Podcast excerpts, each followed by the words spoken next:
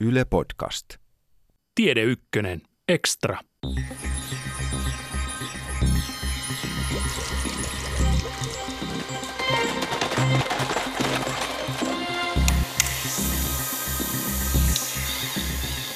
Etelä-Ranskan Karadas-nimiseen paikkaan rakennetaan kansainvälisenä yhteistyönä koevoimalaitosta, jossa testataan fuusioenergian tuottamista. Kyse on tokamak-tyyppisestä reaktorista, joka on muodoltaan kuin donitsi. Tähän ITER-koevoimalaan kootaan maailman suurimmat magneetit. Magneettien rakennuspalikoita valmistetaan eri maissa ja ne kootaan paikan päällä Ranskassa. ITERissä tarvitaan valtavan suuria magneettikenttiä pitämään koossa reaktorissa olevaa plasmaa. Rakennushanke on hyvin haasteellinen, koska tämän tyyppistä ei ole koskaan ennen tehty. Jo suprajohtavien magneettien kokoaminen ja optimaaliseen toimintaan saattaminen on haaste. Tässä podcast-jaksossa johtava tutkija Tuomas Tala Teknologian tutkimuskeskus VTTstä kertoo ITER-hankkeen haasteista ja sen suurista magneeteista ja magneettikentistä. Fuusioreaktori on sellainen, jossa vedyn raskaat muodot deuterium ja tritium yhtyvät heliumiksi. Aine on reaktorissa plasmana, joka on valtavan kuumaa. Johtava tutkija Tuomas Tala Teknologian tutkimuskeskus VTTstä. Fuusioidavan polttoaineen lämpötila on ehkä 10 miljoonaa tai 100 miljoonaa astetta ja se pitää, pitää erillään kaikista kiinteän olomuodon kappaleista, eli fuusioreaktorissa niin sanotaan ensiseiniksi. Ja jotta ne pystytään pitämään erillään, niin se pitää magneettisesti fuusioituvat hiukkaset, eli deuterium tritium ionit, pitää erillään siitä seinämärakennuksesta, muuten ne sulaisi saman tien fuusiossa on semmoinen plasma siellä sisällä. Se on näitä deuteriumia ja tritiumia. Niin, ne on niitä deuterium- ja tritium-ioneja.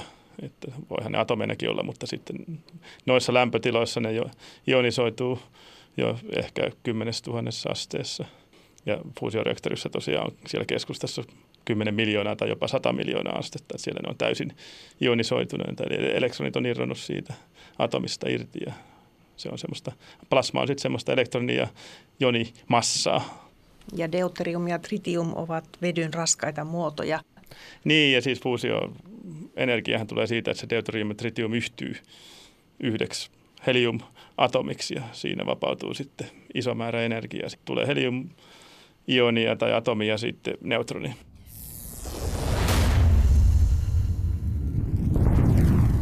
Ja tuo lämpötila, siis se on todella ihan miljoonia asteita, ihan valtava lämpötila. Se on varmaan suunnilleen kuuminta, mitä täällä maapallolla on. Että 100 miljoonaa astetta varmaan suht helppo saavuttaa. Iterissä tullaan saavuttamaan, mitä nyt puhutaan, niin ehkä 400 miljoonaa astetta lämpötilaksi. Kyllä siinä paljon on ympäröivällä materiaalilla haastetta, jotta tämmöinen, tämmöinen siedetään, mutta onko se nyt niin Tuomas Tala, että se ei saa se plasma missään vaiheessa koskettaa niitä seiniä? Ei, se, se plasmapurkaus loppuu saman tien, jos se koskettaa seiniä. Tulee tämmöinen disruptio ja sitten sille seinälle todennäköisesti tapahtuu kaiken näköisiä sulamisvaurioita ja muita, mitä on tietysti tutkittu ja nähtykin kokeissa, että miten ne syntyy ja miten niitä saadaan ehkäistyä. Siinä on iso koeohjelma nykyisillä laitteilla. Sitä ei siis voida ihan kokonaan estää? Ei, sitä kokeissa tapahtuu kaikenlaisia yllättäviä tilanteita ja ja siis fuusio on aika erilainen kuin fissio, että siellä ei tosiaan mitään ketjureaktio tule, että me joudutaan käyttämään kaikki aivonystyrymme, että saamme tämän reaktion pidetty jotenkin kasassa niin pitkään kuin mahdollista, jotta tämä energiantuotanto säilyisi. Millä tavalla sitä plasmaa nyt pidetään sitten siellä sisällä niin, että se ei koskettaisi niitä seiniä? Näissä magneettisen koossapidon laitteissa, tokamakeissa, siellä on erinäköisiä magneettikeloja, käämejä, itse asiassa maailman suurimmat sellaiset tullaan just, tai ollaan just rakentamassa tänne ITER-koereaktoriin tuonne Etelä-Ranskaan. Ne ovat maailman suurimmat todellakin, mutta kuinka suuret? No niillä pystyy tekemään semmoisen 13-15 Teslan magneettikenttiä ja jos koko luokkaa katsoo niin painona, niin yksi semmoinen torodaalinen kela painaa aika tarkkaan saman verran kuin Boeing 747 eli Jumbo-jetti, ja niitä on 18 kappaletta ITERissä pelkästään niitä torodaalisia keloja. Kuinka iso se yksikkö kaiken kaikkiaan on sitten, kun ne on pantu yhteen? No se, se kryostaatti, jonka sisällä, kryostaatti, joka pitää sen kylmänä, just nämä on suprajohtavia magneetteja, se tarvitsee olla kylmä, niin se kryostaatin korkeus on aika tarkkaan 30 metriä ja halkasia on myös suunnilleen 30 metriä, että sen sisällä sitten tämä itse vacuum vessel ja nämä magneetti, magneettikelat on. Siinä on tosiaan valtavasti sitä ihan kilogrammoina mitattuna sitä tavaraa. Eli siis sanoit, että, että 18 kappalettia painaa enemmän kuin jumbojetti. Joo, nämä todellisia keloja on kahdeksan kappaletta ja sitten on näitä polodaalisia keloja, niitä on sitten kuusi kappaletta ja ne on ehkä vähän kevyempiä, mutta ne on niin halkasijaltaan muistaakseni se laajin polodaalinen kela on 24 metrisen halkasia, että se on, se on suurin laajuudeltaan tehty suprajohtava magneetti ja si, niitä ei pysty tekemään muuta kuin siellä paikan päälle. Että siellä on, Iterissä on valtava rakennus, joka on 150 metriä pitkä, missä nämä polodaaliset kelat sitten käämitään, vai mikä se termi suomeksi on. Wound, wound se on englanniksi, mutta en osaa sanoa, mikä se suomeksi on. Wound, kierretty, jollain niin, tavalla joku, kierretty. Joku tämmöinen näin, että siellä on näille kuudelle polodaaliselle kelalle jokaiselle oma tämmöinen kokoamisasema tai kiertämisasema. Ja mä olin siellä just itse, itse kuukausi sitten katsomassa näitä, kun tämä työ on alkamassa, näiden kiertäminen. Ja nämä todellisissa keloissa taitaa olla, ensimmäiset on valmiita, niitä tosiaan on 18 ja suurin osa tehdään Euroopassa, mutta japanilaisilla on myös iso rooli siinä näiden kelojen tekemisessä. Ja sen lisäksi siellä on Iterissä on sitten tämä keskussolenoid-käämi, jonka tarkoitus on ajaa magneettista virtaa sinne. Sinne tarvitaan kahden suuntaisia magneettikenttiä ja tämä virta tekee sitten toisen suuntaisen magneettikentän, jolla saadaan nämä hiukkaset pysymään kasassa. Ja se on central solenoid, eli olisiko se keskussolenoidi sitten se on niin kuin yksittäisistä komponenteista kaikkein suurin, että se, se jo yksistään tuottaa muistaakseni, olisiko se 13 Teslan kentän sekin. Eli siellä on kolmenlaisia systeemejä. Siellä on itse neljänlaisia systeemejä, koska siellä on vielä tämmöiset correction coilsit, jotka on sitten siellä niinku vähän kauempana ulkopuolella, jolla voidaan stabiloida plasmaa, jos se yrittää lähestyä just sitä seinää ja huomataan, että hetkinen, nyt se tuosta kohtaa on lähempänä seinää, niin sitä pystytään niillä error field magneettiskentän virhe korjauskeloilla sitä pystytään siirtämään sitä plasmaa tavallaan sisäänpäin tai ulospäin tai poispäin siitä kohtaa, minne sitä ei, sen ei haluta osuvan. Ja se, ne on aika paljon pienempiä keloja sitten, mutta se, tavallaan siellä on neljänlaisia keloja. Nyt viimeisen vuosien aikana on suunniteltu vielä viidensilaisia keloja sitten niin kuin plasman stabilisuuden parantamiseksi, jotka tulee sinne tyhjäkampion sisäpuolelle asennetaan. Ja nämä kelat on siis magneettikeloja? Joo, kaikki on magneettikeloja ja ni, niitä rakentamiseen on tosiaan käytetty mun muistikuva, että noin 20-25 prosenttia koko ITERin hinnasta tulee näistä erilaisista magneeteista. Eli se on yksi, merkittävin yksittäinen komponentti ITERissä niin kuin hinnan puolesta. Ja ne on kuparikeloja? Ne, no niissä on kuparia, mutta ne on, nämä suprajohtavat on niobitinaa ja niobititaania. Että ne, niissä koodissa, missä halutaan sanotaan, että lähemmäs 10 Teslaa tai yli magneettikentät, niin se vaatii niobitinaa, joka on haastavampi rakentaa. Ja, ja sit, missä riittää esimerkiksi 5 Teslaa, niin se on niobititaania sitten. Ja sitä, sitä lankaa on tosiaan muistini mukaan noin 100 000 kilometriä. Jos lasketaan se pelkästään lankana ennen kuin sitä on käämitty näihin keloihin, niin sitä suuruusluokkaa se vaatii 100 000 kilometriä.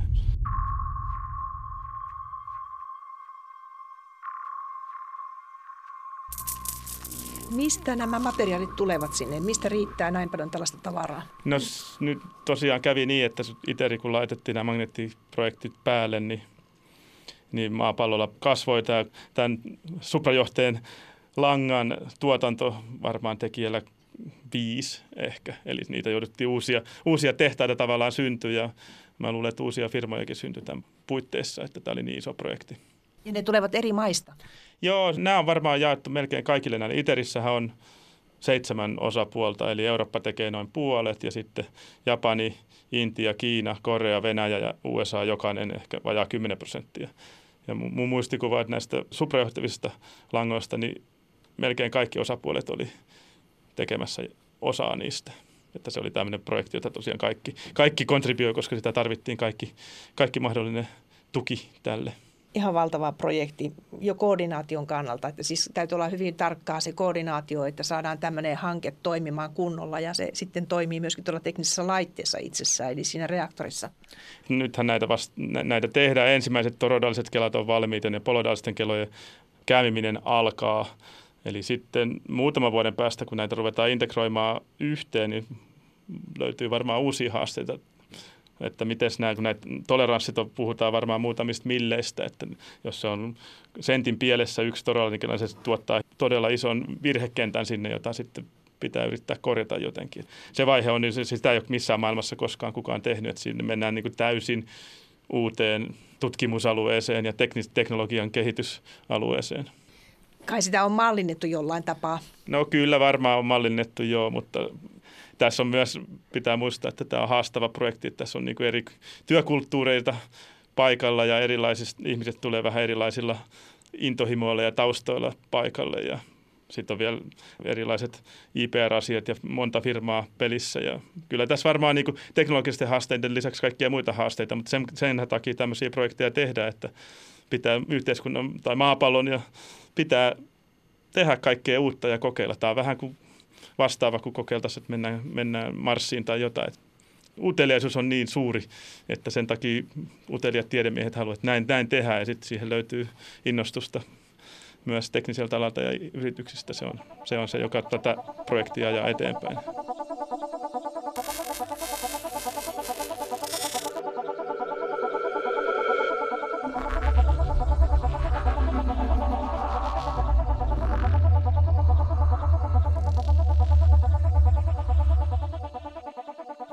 Sanoit tuossa äsken, että nämä magneetit maksavat noin 25 prosenttia koko ITERin kustannuksista. Mikä se kokonaiskustannus on arvioitu olevan? No se on, ei ole helppo arvioida, koska ITERissä, niin kuin oli puhetta, on nämä seitsemän osapuolta ja, ja ne on siinä vaiheessa, kun ITER-projekti laitettiin liikkeelle, niin päätettiin, että esimerkiksi Eurooppa tekee 16 kelaa ja sitten sit se tekee ne 16 kelaa eikä sille anneta sinänsä hintaa. Sitten taas Venäjä saattaa tehdä yhden kela esimerkiksi ja Japani kolme ja ei niitä, ne, ne sitten hoitaa ne partit omilla rahoitusmekanismeillaan ja, ja yrityksillään ja sitten vaan tulee ITERille jossain vaiheessa. Siitä ei pysty varmaan ihan tarkkaa hintaa sanomaan, mutta mun arvio olisi, että ehkä 20 miljardia olisi kokonaan ihan kaikki kustannukset ottaa huomioon. Kallis hanke siis joka tapauksessa, että ihan mieletön, mieletön hankehan se on tuommoinen miljardia maksava hanke. Ja sanoppa vielä, kuinka monta maata siinä on kaiken kaikkiaan mukana? No siis siinä on EU on yksi osapuoli, Euratom edustaa Euroopan komissiota. Ja siinä tietysti tulee sen mukana, taitaa tulla 27 tai 8 maata. Ja sitten tulee Intia, Korea, Kiina, Japani, Venäjä ja USA, eli siinä on Euroopan lisäksi kuusi maata. Ja jos laskee, kuinka paljon näissä on niin kuin ihmisiä takana, niin se on yli puolet maapallon väestöstä on tavallaan ITERin takana vähintään veronmaksajan muodossa. ITERin magneetit ovat suprajohtavia. Tämä suprajohtavuus saadaan aikaan hyvin alhaisessa lämpötilassa 4 Kelvinin eli miinus 269 celsiusasteen lämpötilassa. Magneetit ovat suurimmat, mitä koskaan on rakennettu, ja niiden tekemiseen tarvitaan lankaa peräti 100 000 kilometrin verran. Valmistuttua näillä magneeteilla on tarkoitus tuottaa valtavan suuret magneettikentät. Johtava tutkija Tuomas Tala VTTstä jo kertoikin, että ITERin tulee erityyppisiä magneetteja, joilla on hiukan eri tehtäviä. Toroidaaliset kentät tekee tavallaan sen suurimman magneettikentän sinne. Ja se plasman keskustassa, jos se tämä tokamak on tänne munkkirinkilän näköinen laite, todelliset kelat on sitten sen munkkirinkilän ympärillä, että ne on sitten vähän semmoisia Munkkirinkilän ympärillä olevia kiekkoja. Ja ne tuottaa sinne Munkkirinkilän keskustaan semmoisen viiden Teslan, vähän yli viiden Teslan kentän. Että itse siinä kelojen lähellä se kenttä on ehkä 12 Teslaa, mutta siinä muutaman metrin päässä siellä plasman keskellä se on 5,3 Teslaa sen ominainen kenttä. Ja se on se päämekanismi, millä ne fuusiohiukkaset sitten pidetään kasassa.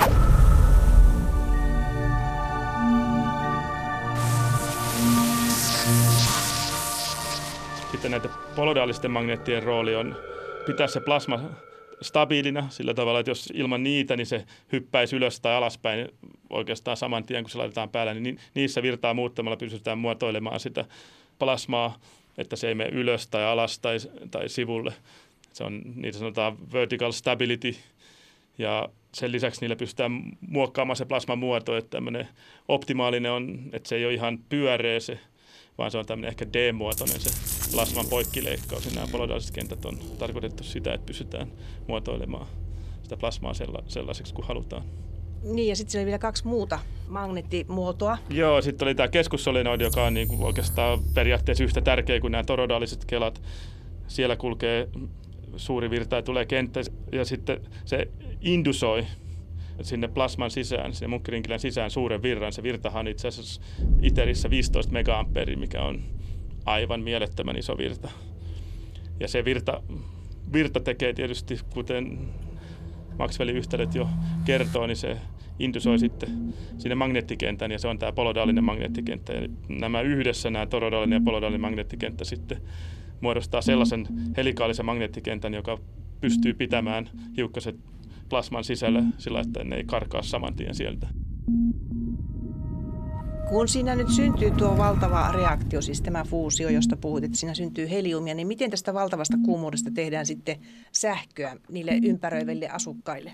No siinä vapautuu tosiaan siinä fuusioreaktorissa reaktiossa tämä neutroni ja sitten tämä helium. Tämä helium on edelleen jonisoitunut, eli se tottelee niitä magneettikenttiä, se jää sinne ja se ajatus on, että se kuumentaa sitä plasmaa, että se toimii lämmönlähteenä sille plasmalle, että ei ehkä ulkoista kuumennusta tarvita niin paljon.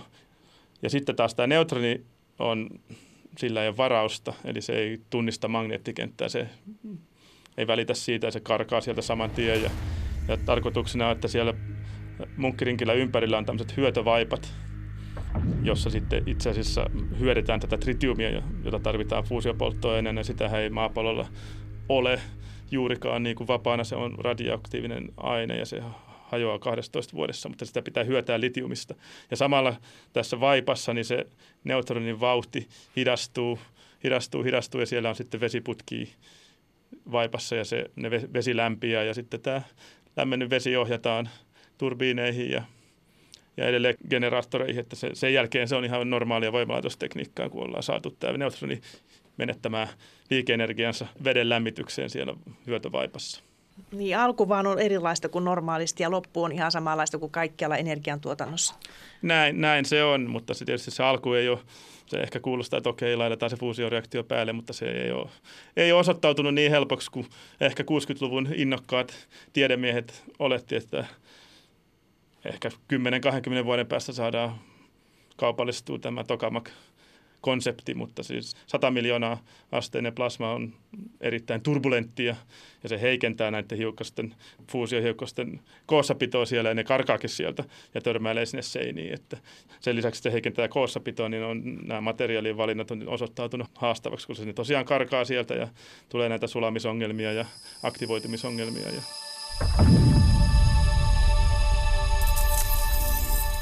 Mitä se seinämateriaali on? Tällä hetkellä ITERissä se on berilyymiä se seinä ja sitten siellä alaosassa, mikä on tavallaan se lämpö ja hiukkasnielu, niin se on wolframia. Mutta näillä materiaaleilla en tiedä sitten, pystytäänkö ihan kaupallista reaktoria vielä tekemään. Ja toinen on tietysti se vaippamateriaali, minne tämä neutronit hidastuu, niin sen materiaaliongelma on myös haastava, että mikä materiaali kestää näiden supernopeiden neutronien eh, hidastumisen sillä tavalla, että se ei aktivoidu ja tuhoudu tavallaan niin kuin pidemmällä aikaskaalalla, koska ei, ei ole käytännöllistä, että reaktorissa jouduttaisiin jotain komponentteja jo kahden kuukauden välein vaihtamaan. Että nämä on tavallaan tullut uusia ongelmia, mitä ei silloin 60-luvulla, kun innokkaat tiedemiehet teki ensimmäiset kokeet, niin ei, ei tunnettu ollenkaan. Missä vaiheessa ITER on nyt tällä hetkellä?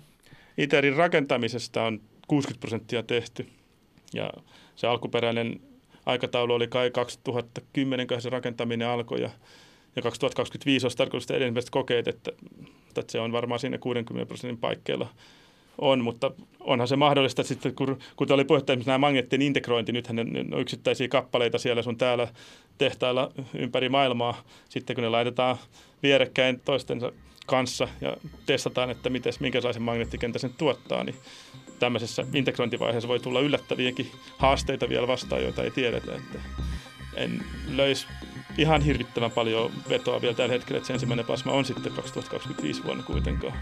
Vaikka optimistinen olenkin ja toivon sitä.